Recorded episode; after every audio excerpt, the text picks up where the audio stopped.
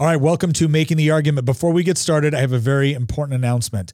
We have a brand new deal with goodranchers.com. That's right. If you go into Good Ranchers and you use promo code Nick and you sign up for one of their subscriptions, you're not only going to get $15 off, but do you remember the old deal where you got two pounds of ground beef with each order? Well, we just upped the game. That's right. You can choose top sirloin, salmon, chicken breast, or bacon now.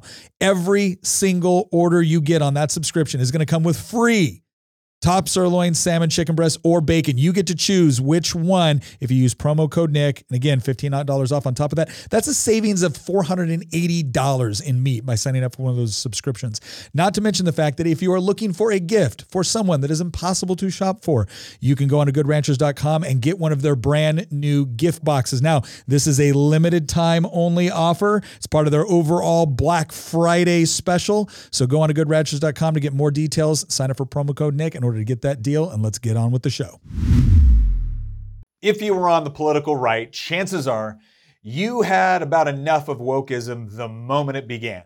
What I find interesting is that more and more people in the political middle, and even some on the center left, appear to be having enough of the religion of wokeism. We're going to be talking about that and more on this episode of Making the Argument, where we make the arguments to defend a free society. Okay. So again, yeah, if you're if you're a political conservative, chances are you found what has commonly been referred to as wokeism to be a little bit intellectually dishonest and consistent and quite frankly just irritating from almost the moment it came up. And that's not because, you know, and contrary to the beliefs on the left, this is not because we're not willing to discuss hard history or we're not willing to discuss controversial issues. It's more about this idea that at the moment you didn't agree with the leftists on something, which by the way, the political left didn't even advocate for 10 years ago, you know, things having to do with transgenderism or things having to do with, uh, you know, men competing in women's sports, etc. If you had issues with this, or if you had concerns about this, then you're now considered a bigot right? You're just, or you're, amazingly enough, you're ignoring the science, right? Because the science has now changed to suggest that when a man says that they're a woman, we're supposed to just believe this because it's a deeply held psychological belief, which is critical to their core identity, right? So, what I find fascinating about this is that uh, the left kind of just went along with this almost immediately. And part of that was because I, I think that there's a, a, a, big push within political leftism, which is not necessarily a bad thing, to push for greater civil rights, right? And their version of civil rights is usually government recognition, which eventually turns into either government celebration or government correction for past injustices, et cetera. And so whenever they had a, a group of people that they felt were marginalized, including them within that like broader civil rights movement just simply makes sense to them. Now, if you're on the political right, Interestingly enough, we also feel that we believe in civil rights, but the way that we look at civil rights generally comes from the avenue of saying the government's job is to provide equality before the law, but other than that, to pretty much leave you free to live your life the way you want. Now, there are some people in, within the conservative movement that also agree, interestingly enough, with kind of like this left wing approach to government essentially advocating for certain ideas or principles or standards, et cetera. So, uh, again, the conservative movement I would say the conservative in the United States is kind of categorized by two general categories. There's one that does believe in more of a big government conservatism, which is to say that we like certain ideas and the government should promote those ideas. And then there's the other wing of conservatism, which I generally associate myself with, which says that no, government's there to provide, you know, equality before the law. It's there to protect your individual liberties. It's there to uh, protect your property rights. But other than that, you should be free to kind of Live your life the way you want, provided you're not infringing on the liberties of someone else. Pretty much the entire left wing movement falls into various camps on which particular interest group is going to get more support or more attention from the government. And then you've got some people on the left that view um, capitalism from the perspective of, yeah, okay, we don't really like it, or maybe we like it okay, but we only like it insofar as it can produce you know, tax revenue that we can then use on government programs. And then you've got the other side of the left, which absolutely despises uh, capitalism but specifically on, on the way we look at civil liberties. I, I don't think you have any significant political movement or well-organized group within the United States that doesn't believe in providing, you know, basic protections in the law with respect to you being able to live your life the way you want. Like I certainly don't have an issue um, on a personal level with somebody deciding that they want to make certain life decisions or they have certain preferences or they identify a certain way. If, if they want to do that, provided they're not infringing on the liberties of somebody else, I think that should be their business. Now, does this mean I don't have an opinion on their decision? No, it doesn't mean that at all. Of course, I have an opinion on the decision. The distinction I make is when somebody asks me a question as an elected representative, when they say, well, how do you feel about this or how do you feel about X? I always go back to like, are you asking me how I feel about this or what I think about this or what my preferences is, preferences are, or are you asking me what I think the government's response or potential intervention should be? Because those are two very, very different things. And I do believe that there are some areas where the government has an obligation to intervene. Like, for instance, prevent, or protecting us from a foreign invader, protecting us from um, you know, d- domestic you know, gangs or, or criminal organizations which would defraud, hurt, or murder people, right? I think those are appropriate government interventions. On a lot of other areas, it's not that I don't wish that people would make a particular decision or believe a certain thing or live a particular way. I'm just very skeptical of the government coming in and imposing it. Well, what we've been seeing lately from, again, kind of the, the woke wing of leftist progressive um, political theory is not simply the idea that the government should provide um, equal protection before the law, but the government should actually like tip the scales on behalf of certain groups of certain people that the left identifies as being marginalized. Now, one of the biggest problems that we have on the conservative side of this is when they talk about marginalization, they don't seem to be very specific right now obviously we know that they believe certain minority populations or people within the lgbtq community or women in general they all feel like they fall within greater marginalized communities and then they have what they call intersectional theory which is to say that you know a woman in american society may be um, oppressed because of the patriarchy or male dominance but a black woman is oppressed even more because of both their race and their women. That's the whole intersectional concept, right? It's this idea that there are various levels within oppressed groups, and the more of those groups that you belong to, right, the, the more likely you are to be oppressed or to be a uh, to be a victim of oppression, whether it's current or in the past or etc. And what we've seen with woke lately on on the concept of transgenderism, I think this is the part where you're starting to see some cracks within the typical alliance that we've seen on the left. And that crack is coming from certain elements within the feminist movement and certain elements within the transgender movement. And we really saw this come to a head with respect to, you know, this, you know, this individual, uh, Lia Thomas, who was ranked, I think, in like the 300s um, within male swimmers. Well, and then just then came out and, and identified as a woman and started to compete in the NCAA tournament, uh, tournaments as a woman. And he went from being ranked, I think, in the, again, I think in the 300s to being ranked number one in the country, like almost overnight, as a result of this transition.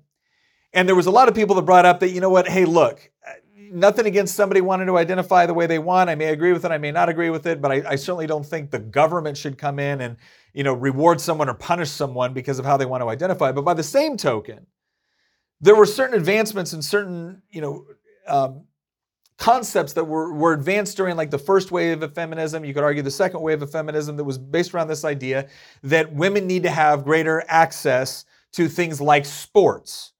Um, and the scholarships that go along with them and things like that. And that's why you had things like Title X signed into law during the Nixon administration and others, where it was okay, there's going to be certain funds allocated for women's sports, and women are going to be able to compete exclusively as women within these sports. They're not going to have to compete with men.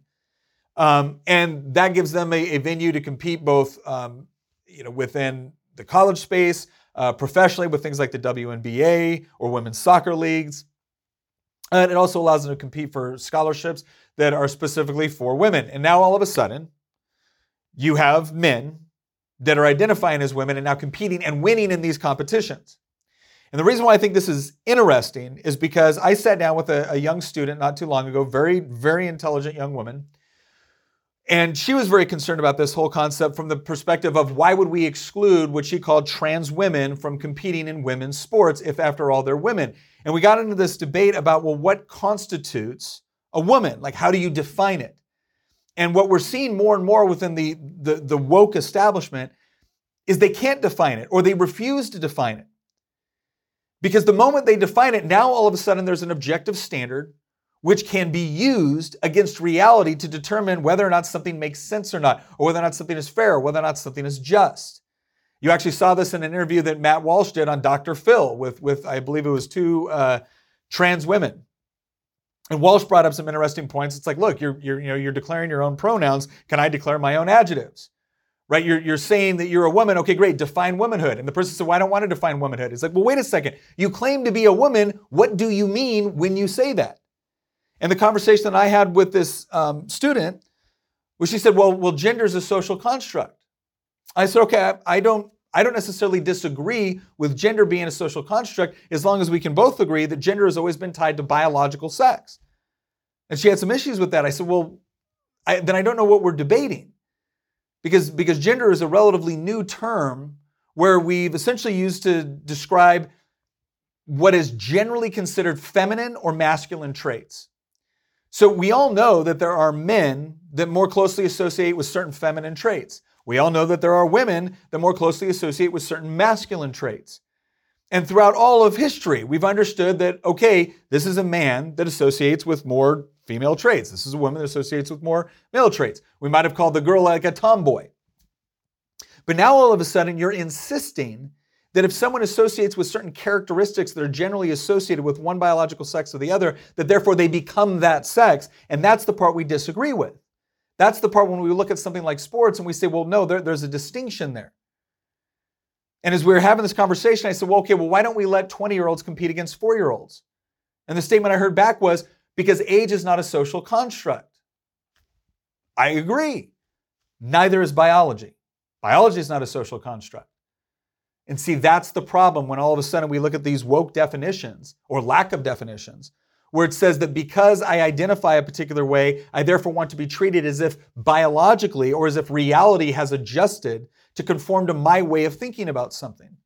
Now, again, none of this is to say that you as an individual, as a free person, shouldn't have the freedom to identify the way that you want. The question is, is at what point are you permitted or are you going to use government or are you going to use these organizations in order to compel other people to say that you are as well?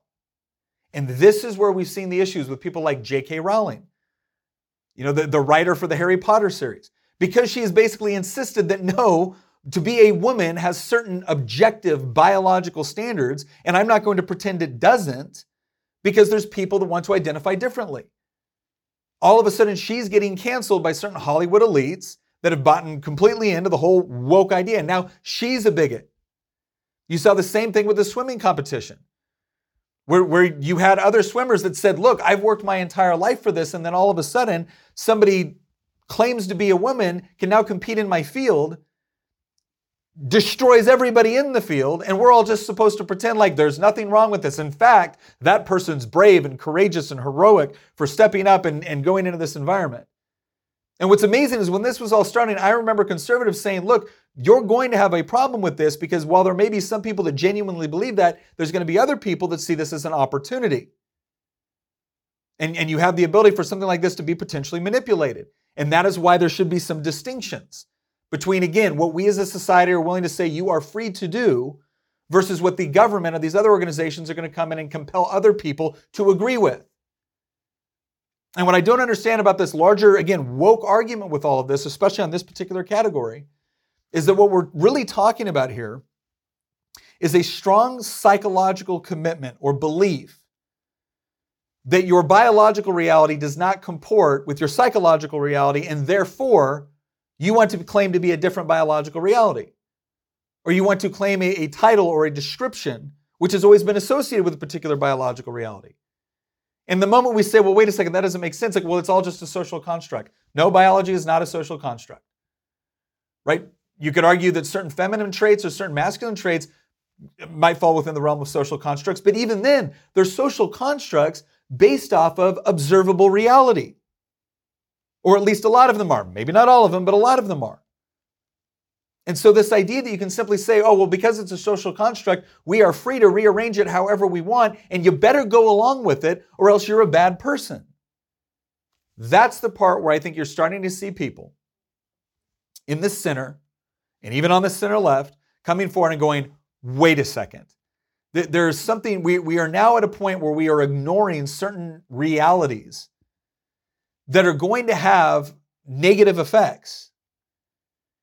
And if we're not allowed to actually talk about those negative effects, because if we do, Twitter's going to ban us, or the university is going to kick us out, or we're somehow going to experience some, some sort of retribution, well, then two can play at that game. And that's where it gets dangerous.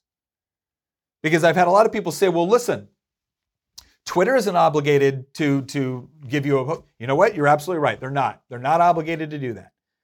But I do find it interesting that Twitter will ban the Babylon Bee or they will ban some of these Twitters because they said something mean or in their opinion mean. But the Kremlin, which last time I checked is the government of Russia, which just invaded a country, is bombing civilian populations, they're still allowed to tweet. This is the part Again, and, and I've, I've talked about this before, there's four categories, right? You have left, right, reasonable, unreasonable, reasonable, unreasonable. This is the part where reasonable people on both sides of the political spectrum are looking at that going, that doesn't make sense to me. How is it that this is okay and this is not? How is it that this is acceptable speech over here as long as it fits within our little categories of wokeism? But the moment there's any sort of challenge to it, we're going to shut that down and then we're going to call that compassionate while at the same time we're sitting over here arguing for freedom of speech and freedom of expression. One of the most, one of the things I really committed myself to before I ran for public office because I knew it was going to get me in trouble, not just with the left, I knew it was going to get me in trouble with some people on the right. But one of the things I committed myself to was this concept, this idea that the government is supposed to stay within a particular role. And even if I like the proposition, that doesn't mean the government should come in and impose it. And so I've stuck to that within the government realm. What we're seeing right now within the cultural realm is that when the government is bound by the Constitution and it can't do the things that, quite frankly, a lot of the people on the woke left want. And if you don't believe that the woke left would actually be all for not only banning your Second Amendment rights or, or, eliminating them, but actually going after a significant portion of your First Amendment rights, if you don't think they would do that, you're not paying attention to what the polling is showing about what woke left college students are saying right now. How, how we're, we're looking at significant percentages of the population within our university system that believes that there should be more regulation on, quote, hate speech. Who defines hate speech? Well, they will, of course.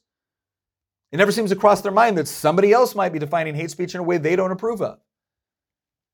And insofar as they can't get laws in order to completely erode our First Amendment, because they're not there yet, because thank God we have a written constitution, there is ever more leaning on corporate America, on Hollywood, on the arts and entertainment, on the education system, to push a particular narrative where they essentially say that if you don't fall in line with something that just became trendy five minutes ago, then you're a bad person and you're going to be punished socially and professionally for it, even if they can't punish you legally for it.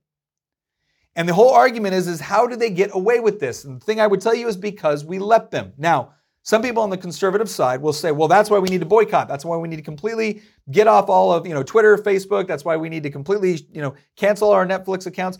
I'm not saying that there might be appropriate times to do those things or to engage in boycotts. But I will say this if the conservative response, or, or if just the reasonable response, like because quite frankly, one of the guys saying some of the most reasonable stuff right now is Bill Maher.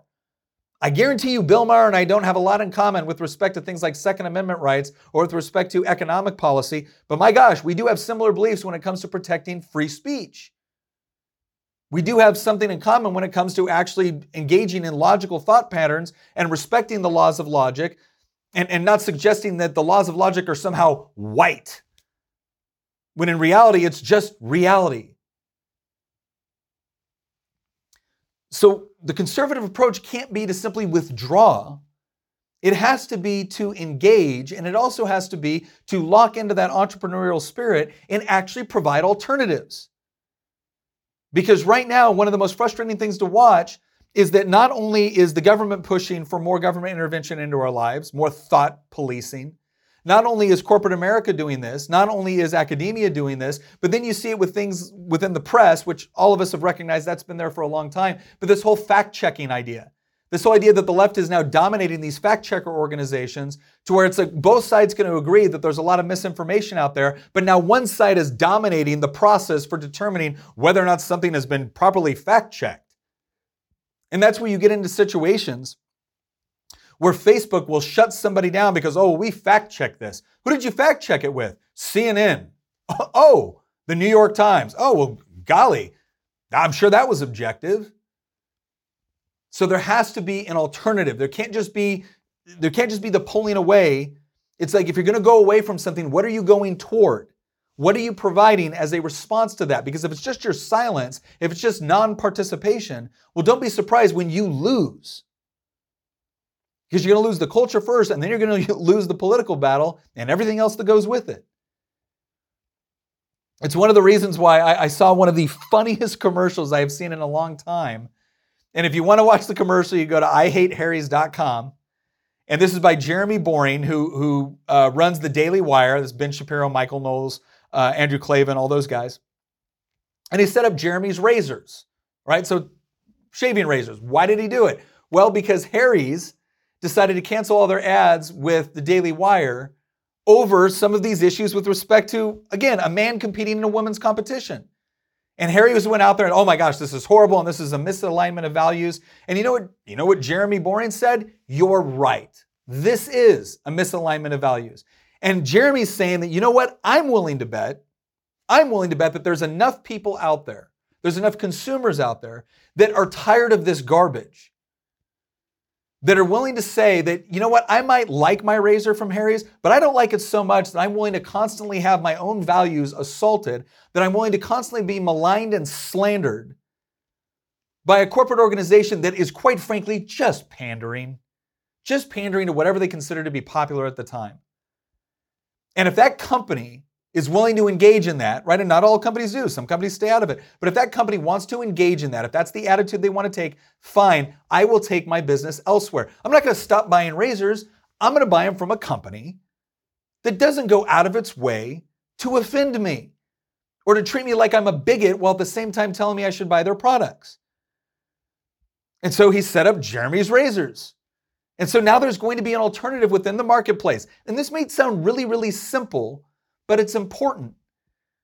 Because unfortunately, I think we're getting more and more to a realm where because politics has invaded just about everything, and, and the right bears some responsibility for this, but I will say this on the left, when you view politics as the primary way to solve all your problems, then there doesn't end up being any portion of society that politics cannot invade and have some sort of influence on or some sort of like demand upon.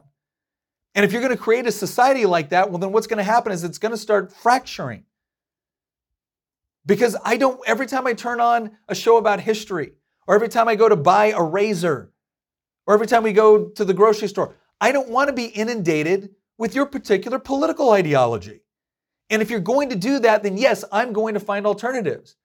Now, if you want to have some neutral spaces in society where we all agree that the reason why I go to that pizza joint is not because I love their political perspective, but because they make a good pie, well, then there's going to be more areas within society where people of differing viewpoints can have something that they share, something that they have in common, because it's not constantly being infused with, with high profile political debates.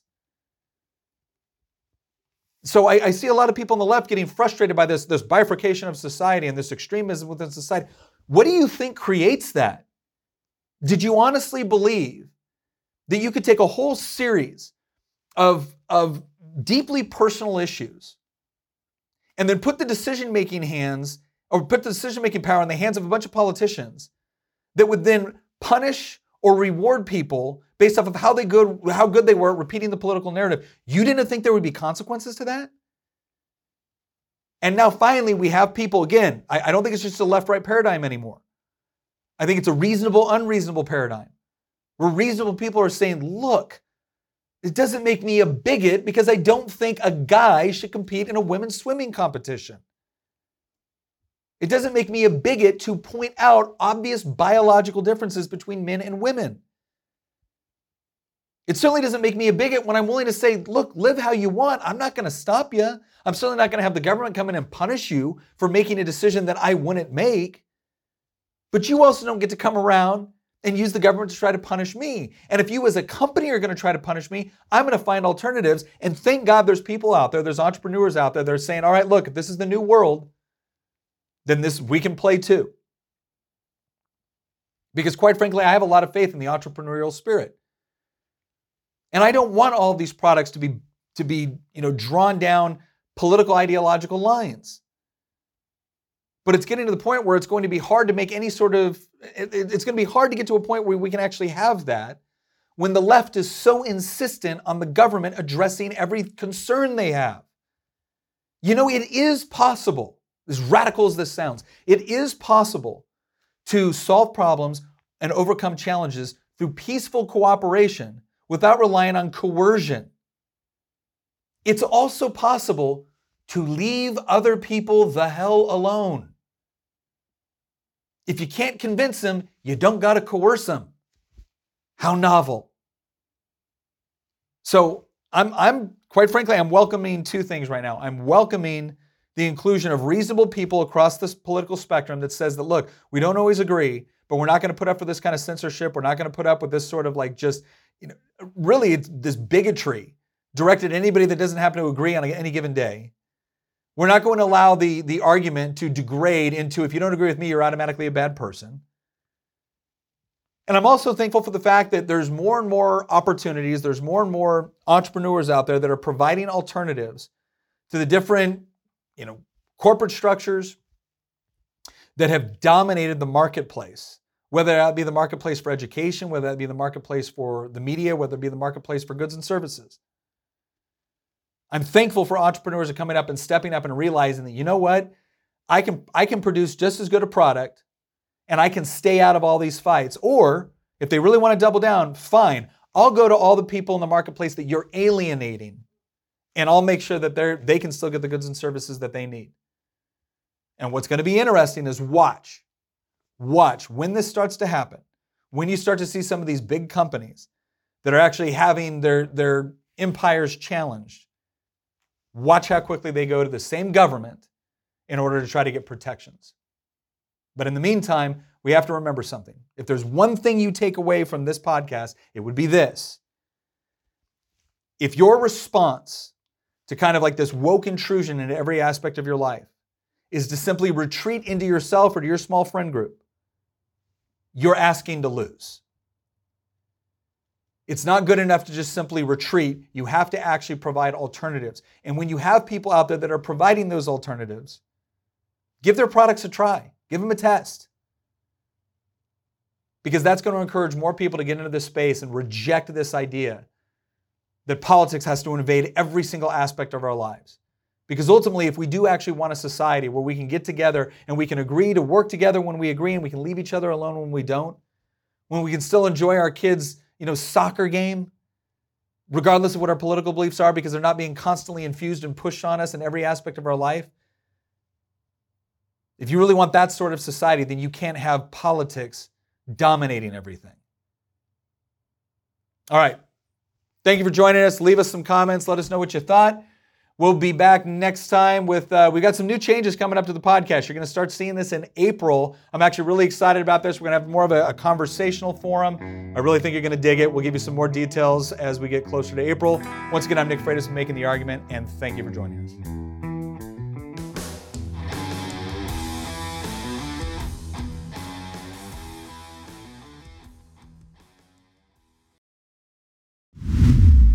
Once again, thank you very much for listening. If you want to support the show, again, one of the best ways you can do it is by heading over to goodranchers.com with promo code Nick. You're going to get $15 off. You sign up for one of those subscriptions and you're going to get up to $480 of free meat with that subscription. You get to pick top sirloin, salmon, chicken breast, bacon. It is all up to you. Plus, if you're looking for gifts to get for the people that are impossible to shop for, goodranchers.com also has gift boxes. You need to act quick. This is part of their overall Black Friday special So head on over to goodranchers.com, use promo code Nick, and once again, thank you for listening.